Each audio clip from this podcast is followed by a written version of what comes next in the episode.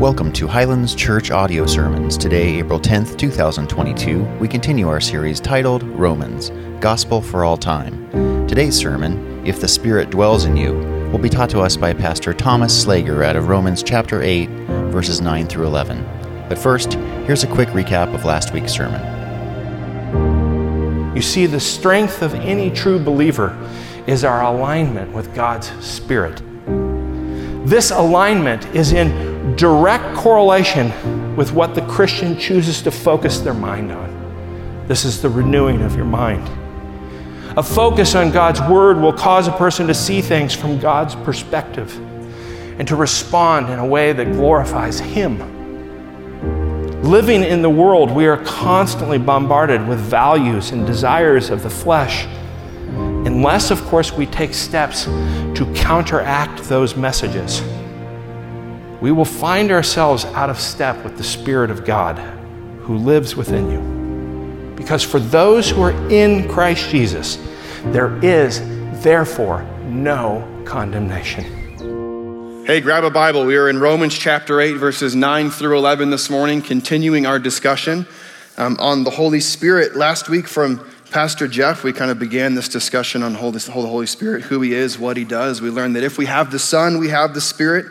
We learned we're supposed to walk according to the Spirit, not the flesh. We're supposed to set our mind on the Spirit, not on the flesh. Uh, I'm not sure what your upbringing was. I grew up in a Christian home, not like just a normal Christian home, a super Christian home. Uh, wasn't just a Christian kid, I was like a super Christian kid, if that makes any sense. Like uh, McGee and Me was my favorite show. Um, Saved by the Bell was like a bad show to watch in our house.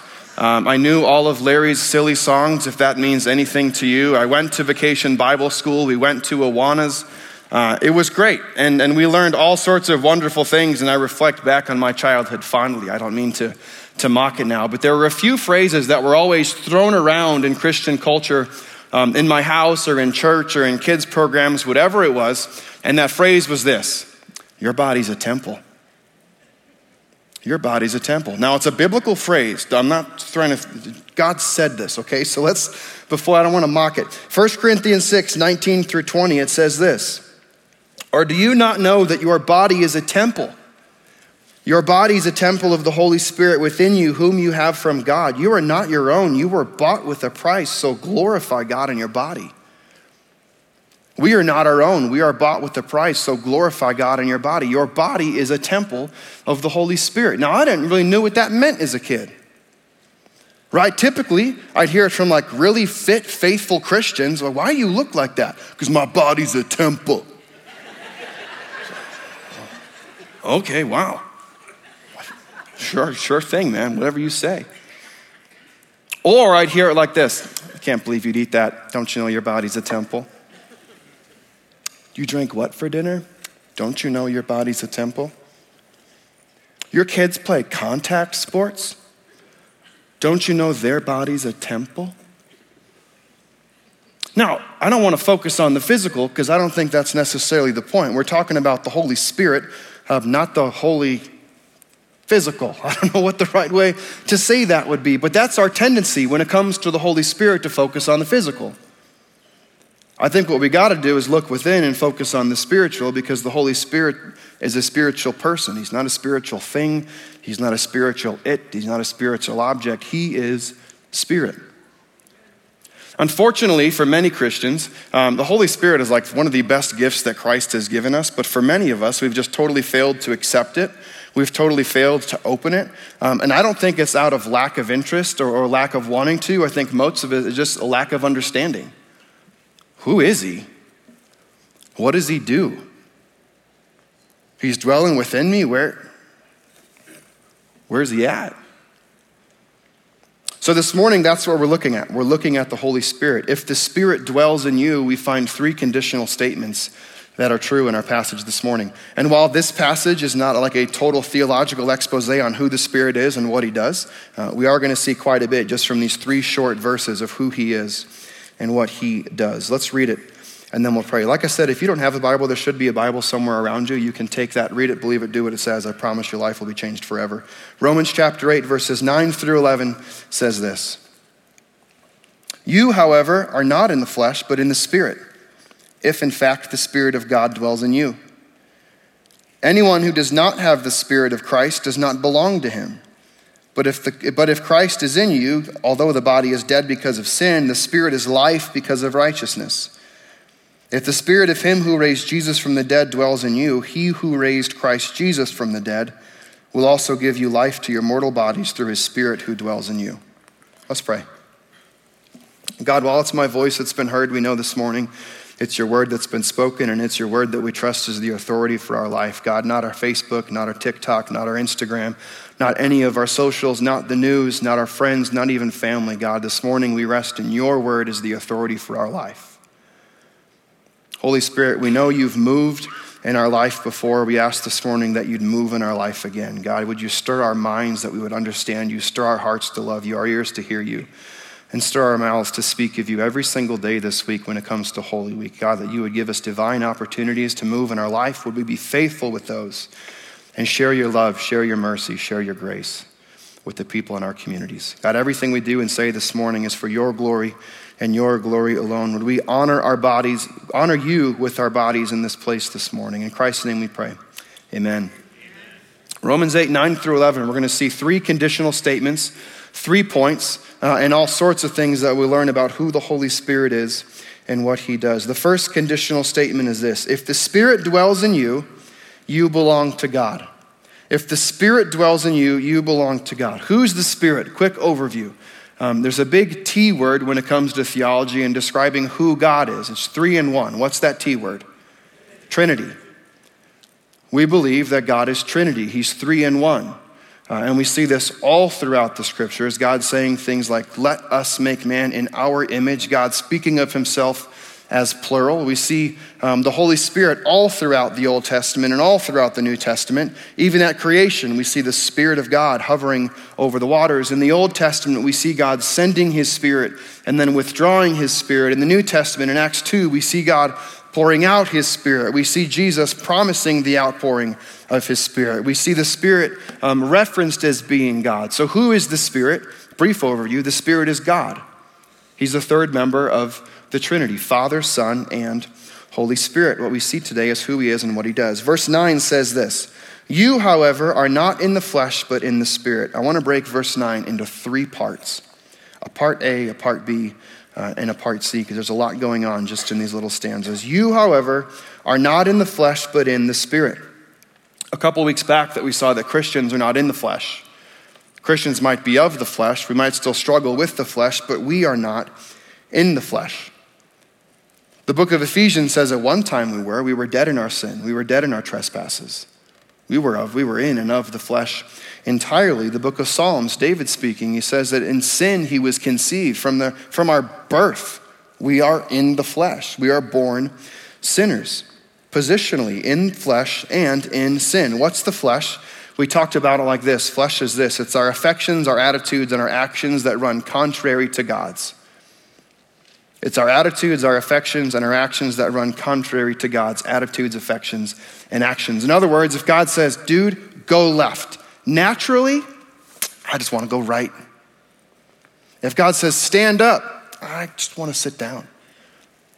We are born wanting to do the opposite of what God says. It's because we are in and of the flesh. But something happens when we come to Christ. 2 Corinthians 5:17 says, "Anyone in Christ is a new creation. The old has gone and new has come. The old has gone, the flesh has gone, new has come, spirit has come."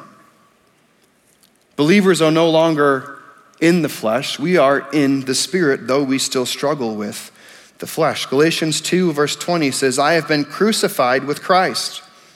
My flesh, my sin has been crucified with Christ. It's no longer I who live flesh, but Christ who lives in me, that's spirit.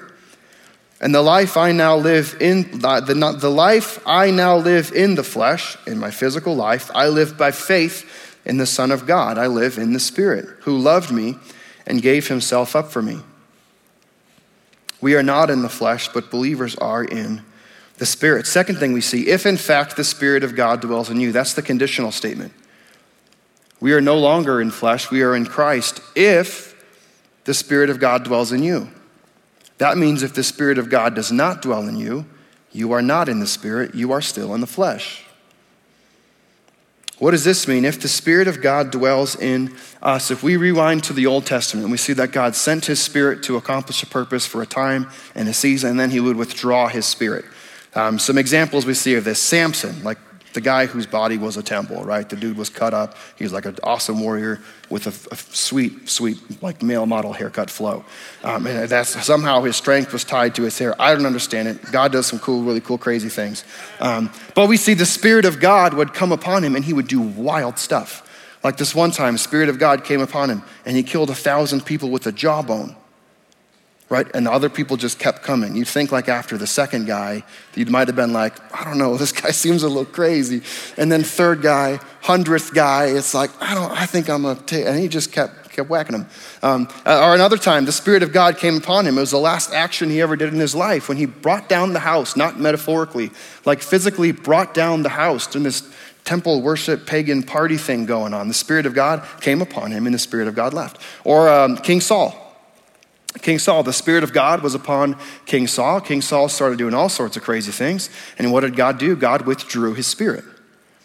So we saw the Spirit of God in the Old Testament would come for a season um, or to accomplish something or for a certain amount of time, but then he would with, be withdrawn. What we see in the New Testament is that God pours out his Spirit on believers, and then the believers have that Spirit forever.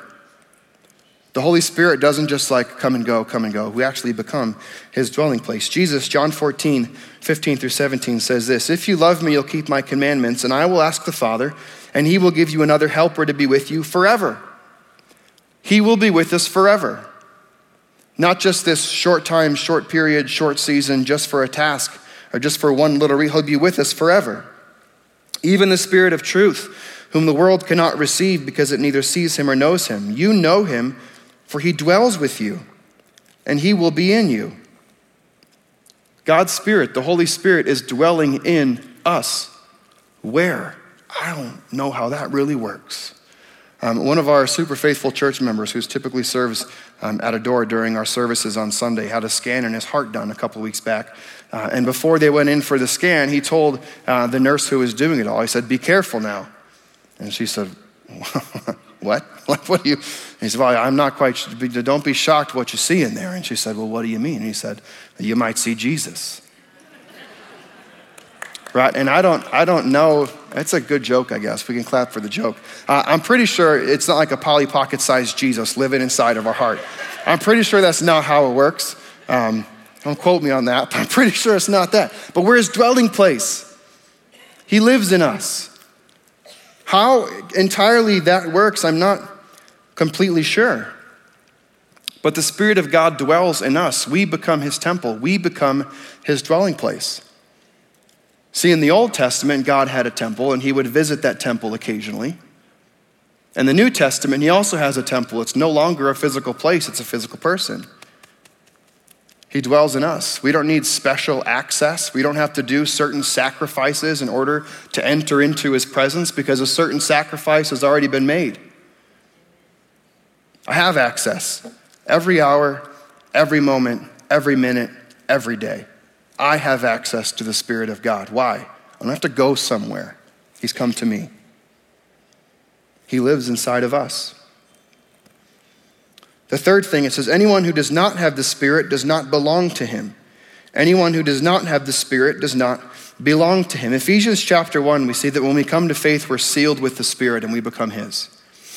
Ephesians 1, verses 13 and 14 says this In him you also, when you heard the word of truth, the gospel of your salvation, that's the good news concerning Jesus, and believed in him, you were sealed with the promised Holy Spirit, who is the guarantee of our inheritance until we acquire possession of it to the praise of His glory. We are sealed with His Holy Spirit. Now, in our culture, in our context, we don't have like a wax stamp where we would seal things unless you're sending out like fancy wedding invitations. You might spend way too much money on a wax seal to put on your envelopes. Um, outside of that, we don't really do the seal thing. This is talking about like a king seal. It show who it belongs to. The closest thing I can think of in my house as a seal is a Sharpie marker. Okay, I remember as a kid, my parents wrote my last name on everything. Right? And it's like, Dad, I know it's mine. Why are you putting my name on my stuff? I know who it belongs to. But other people don't. There's like 14 other kids who have that same baseball glove. And I want to make sure that you know which one's yours. So we're going to put that seal on it, Slager. And as obnoxious as it was, guess who now writes their last name on everything? This guy does that.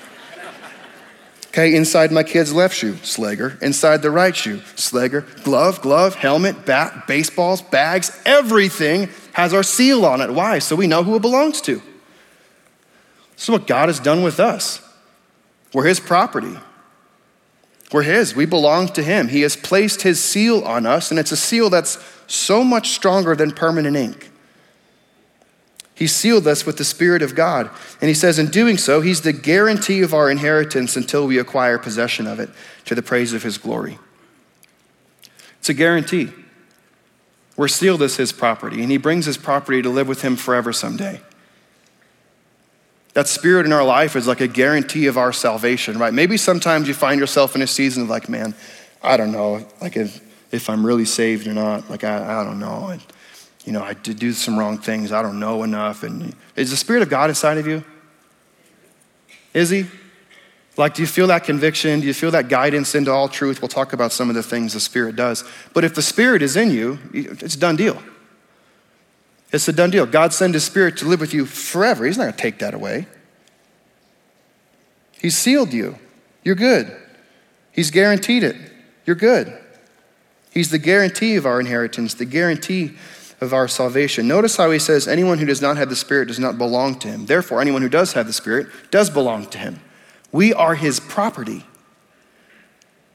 Right? It's not like he's renting us. We're not some spiritual Airbnb, spiritual VRBO thing where God pops in for a little while. Oh, that was fun. I'm going to go try a different one now. We're His. We belong to Him, which in a weird way makes us a steward of us. So 1 Corinthians 6 Do you not know your body is a temple of the Holy Spirit within you, whom you have from God? You're not your own. You were bought with a price, therefore, glorify God in your body. How do we use our body? How do we use our mouth? How do we use our mind? If it's His, we ought to steward it in a way to His glory and His glory alone. If the Spirit dwells in us, then we belong to God. The second thing we see if the Spirit dwells in you, you experience life. You experience life. Verse 10 says this But if Christ is in you, although the body is dead because of sin, the Spirit is life because of righteousness, even though the body is dead. Okay, it's dead, it's dying, and it's going to one day like actually die. Even though that happens, the Spirit is life because of righteousness.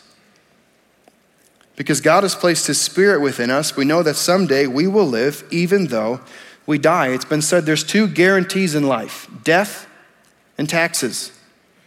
Okay, you can try to evade them, but you can't. You just can't. Death is coming, and the tax man's probably coming too. We can't beat it. Death is going to happen apart from Christ returning again, um, which many of us pray for daily because that'd be awesome. All of us will deal with death.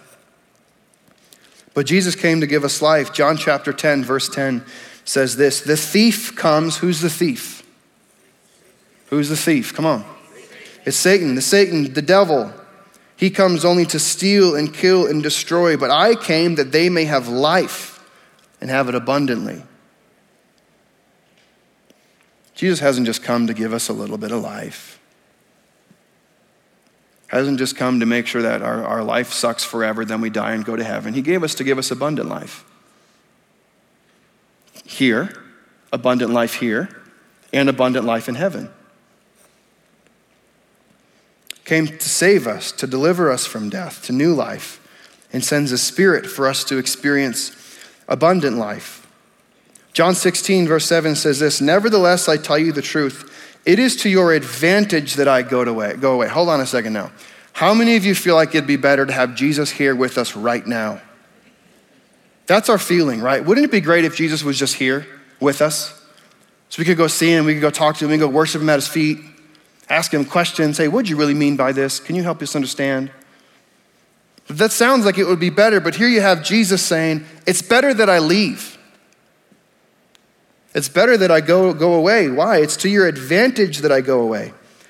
For if I do not go away, the Helper will not come to you, but if I go, I'll send him to you. The Helper is the Holy Spirit. He's the help we need to live this life. Jesus came for us to live abundant life. He sent his spirit that we would live an advantage life. If the Holy Spirit gives us an advantage to our life, then why do we uh, live our life? It's like our hands are tied behind our back, intentionally disadvantaged. We got to open up the gift. We got to unwrap it. We got to know who He is. We got to know what He does. Allow Him to move through us in our life. He is our advantage. Well, how? What does He do?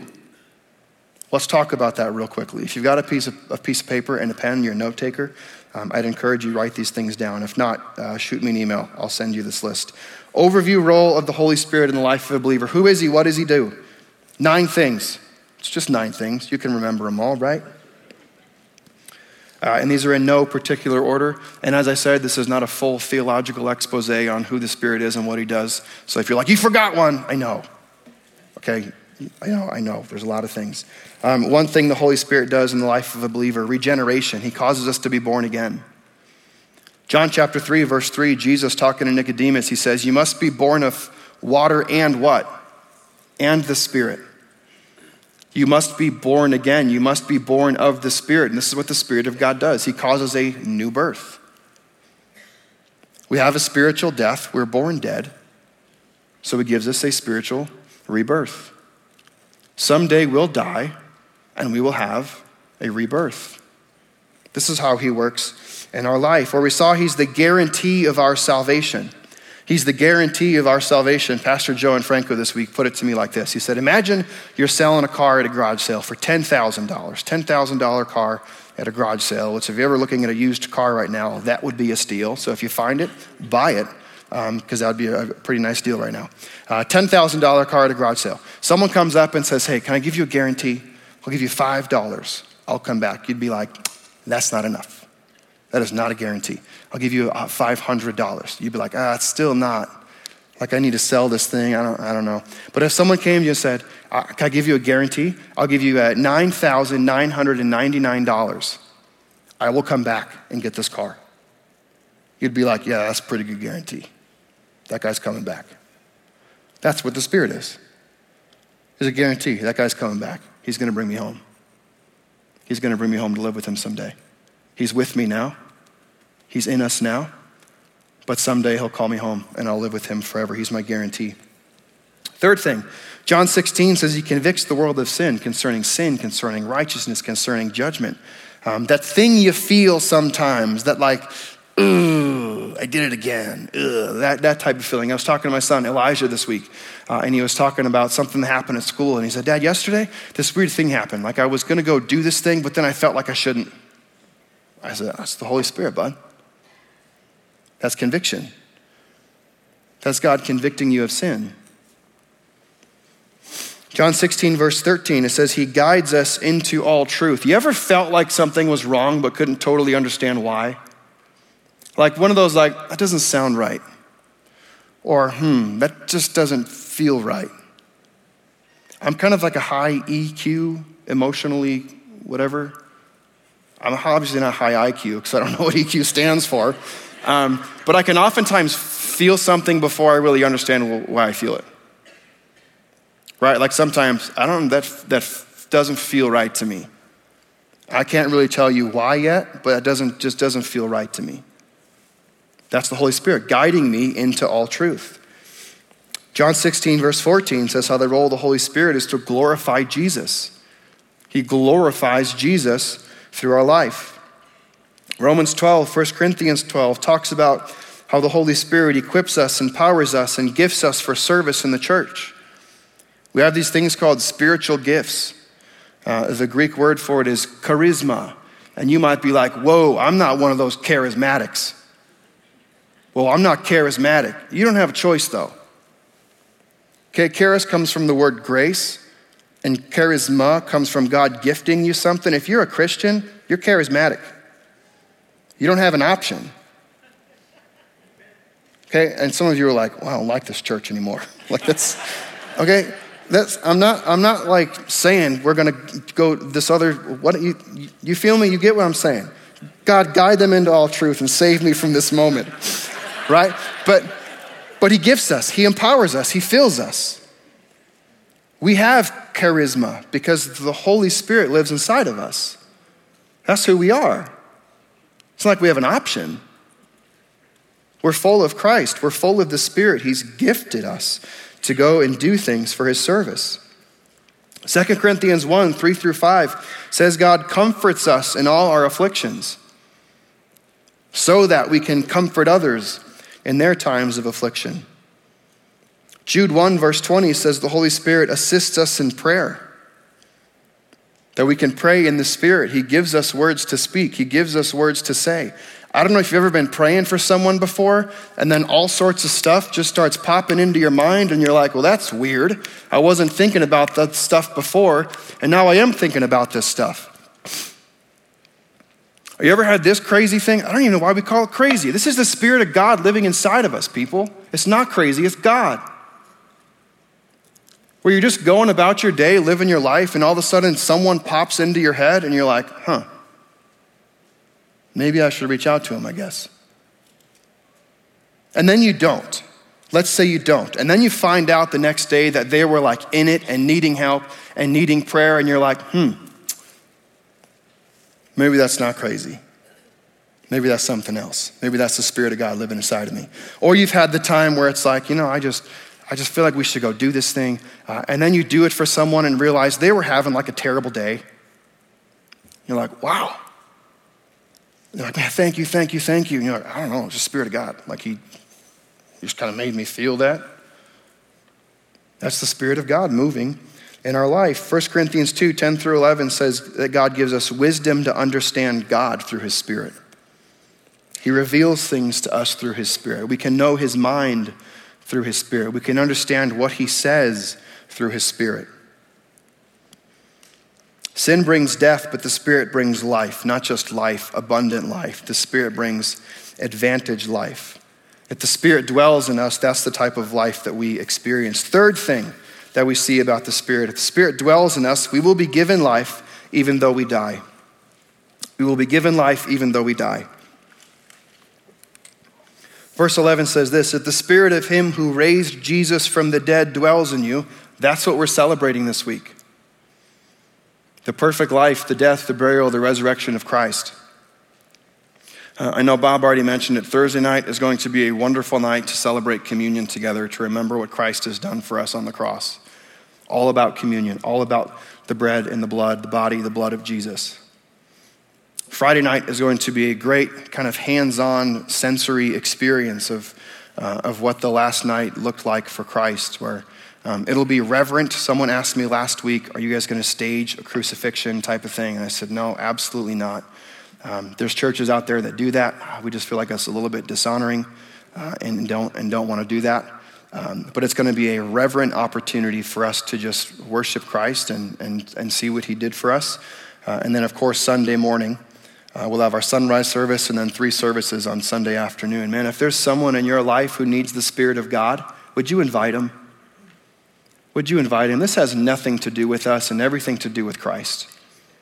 We want people to experience new life. We want people to experience abundant life. We want people to experience the advantage life that God gives us through his spirit. So I'd encourage you this week be on the lookout for opportunities to bring people with you.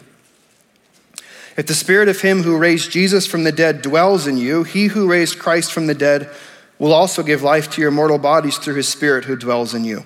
If the spirit of him who raised Jesus from the dead, okay, pop quiz. Who raised Jesus from the dead? Everyone just say, God did. Okay, that's um, the simple answer. God did. That's what Acts 2 says. God raised him up. The more nuanced answer, well, Galatians 1 says the Father raised him up. John 2, Jesus says, I will raise me up. You look at this passage, it looks like the Holy Spirit raised him up. So, which one? Who did it? God did. God did it. So, if God raised Jesus up, and if that's the Spirit who lives in me, God will also someday raise me up.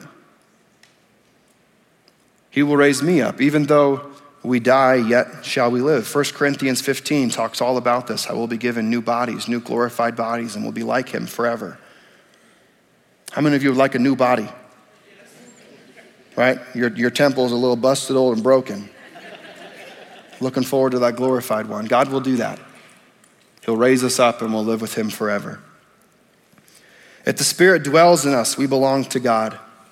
If the Spirit dwells in us, we will experience abundant and advantage life. If the Spirit dwells in us, we will be given life eternally, even though we'll die. So what? What's that mean for me today? See, God sent a helper for a reason. It's because we need help. Everyone turn to your neighbor real quick, look them dead in the eye, and with all sincerity tell them, You need help. we do. We know we do. But this is what Christ has done for us.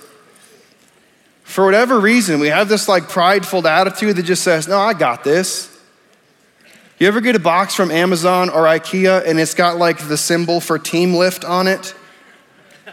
In my pride, I'm like, Yeah, right, I got this. Right? And then someone says, Hey, you need help. Because the end, really, they're saying, Bro, you need help. Like, this isn't designed for you to be lifted on your own. That's our life. God has gifted us with eternal life. He's gifted us for ministry. He hasn't just like saved us, He's actually saved us from death and then sent us back into the world to help other people be saved from death. You think you can do that on your own? We don't got this. We need His help. We need Him to help us. So, how, how do we do this? Galatians chapter 5, verses 16 and 17 says this But I say, walk by the Spirit. Walk by the Spirit, and you will not gratify the desires of the flesh. How many of you want to stop gratifying the sinful desires of your flesh? I know I do. I know I do. I constantly feel that Romans 7 thing that we learned about, right? Why do I keep doing the things I don't want to do? And why is it the things I want to do, those are the things I can't do? This doesn't make any sense. Walk by the Spirit, and you will not gratify the desires of the flesh, for the desires of the flesh are against the Spirit, and the desires of the Spirit are against the flesh, for these things are opposed to each other. Isn't that how you feel?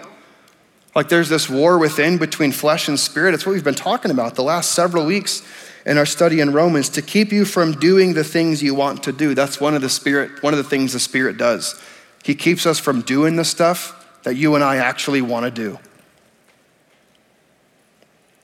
So, how do we do this? How do we walk by the Spirit? We were talking about this in our um, preaching meeting this week. We came up with four ways, a process. And this isn't just a plug and play type thing. We need to seek the Lord. We need to live in this state of God consciousness where everything's about Him, everything's for Him, not just check boxes and be a Nike Christian where it's just do it, do it, just do it, just do it, and everything will be fine. Actually press in and actually pursue and actually follow Jesus. So don't just take these four things and be like, yep, check, check, check, check good now.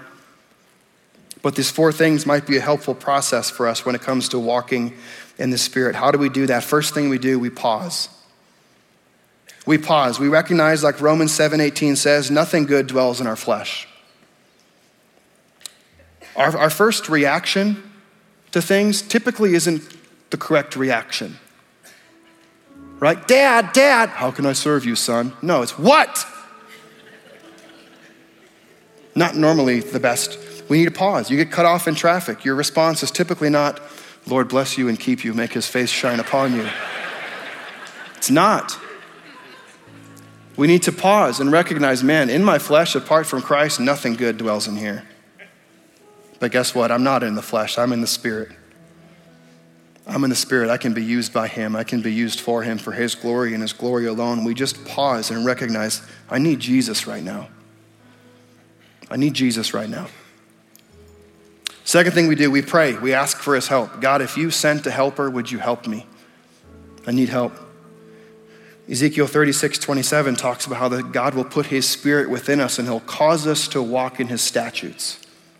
That's what we pray for. God, I know your spirit is in me. Would you cause me to walk according to your statutes? Would you cause me to walk your way, not my will, not my way? Would you cause me to walk in your will, not my will? because your will be done. Thy will, not my will, thy will. We pray, we ask for his help. Third thing, we proceed in power, recognizing that he is the power, not us. Interesting thing, if you look at the word spirit, uh, in Hebrew, it's the word ruach, which is the same word for wind, it's the same word for breath. Breath that gives you life. I'm not much of a uh, sailor, if you will, but I, I, pretty simply understand that there's more power uh, that comes from the wind in the sails of a ship um, than me with my two oars just trying to make it through. We need help. We got to stop oaring our way through life saying, I got this. I can do this. I'm pretty good on my own. Let those things go and let God be the power. Let Him be the power that you walk in this week. And then, fourth, we praise. We thank Him for doing what He has done. We thank Him. We just saying, God, I've seen you move. Thank you. I've seen you move. Thank you. Thank you for moving around me. Thank you for moving within me. Would you do it again? Would you keep on moving in our life? The Bible says the Father so loved the world that he sent who? The Son to save us. Guess what? The Son so loved us that he sent who? The Spirit to help us, to guide us, to convict us. For we are the temple of the Holy Spirit. We're not our own, we were bought with a price. Therefore, we honor God with our bodies. Amen. Let's pray.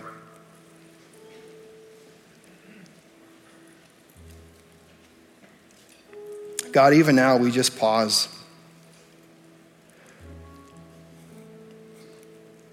Recognizing that apart from you, there's, there's nothing good. We recognize that apart from you, we can do nothing.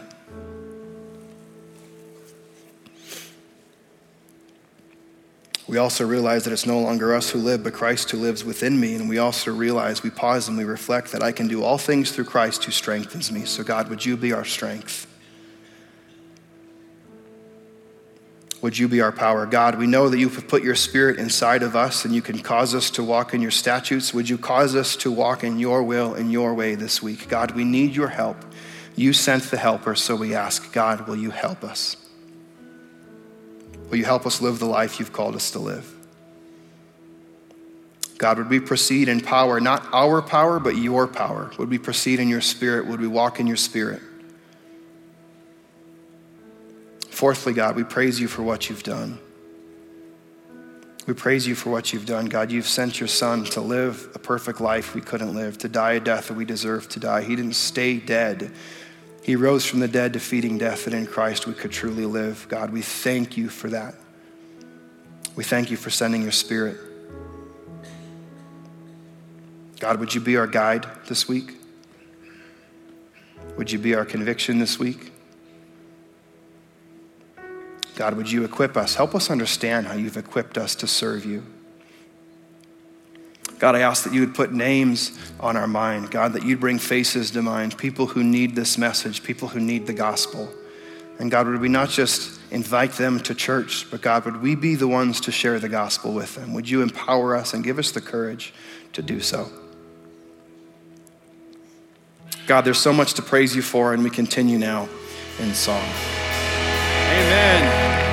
The same power that rose Jesus from the dead lives in us. Friends, that can be your life. Christ came to give us abundant advantage life if only we'd place our faith, our hope, our trust in who Christ is and what Christ has done.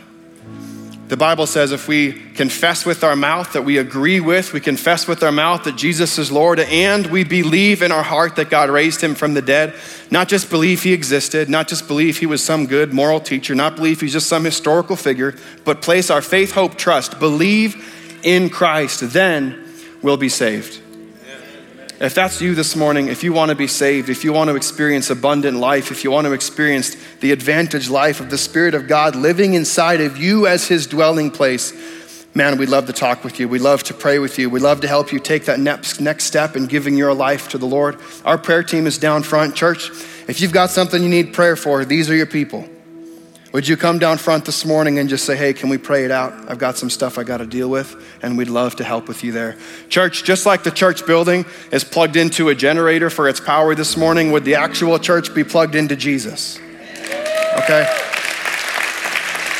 Would we experience the power that He has given us? Would we experience the power to actually walk in His way, walk in His will, and in doing so, be temples who are used for His glory and His glory alone? Amen?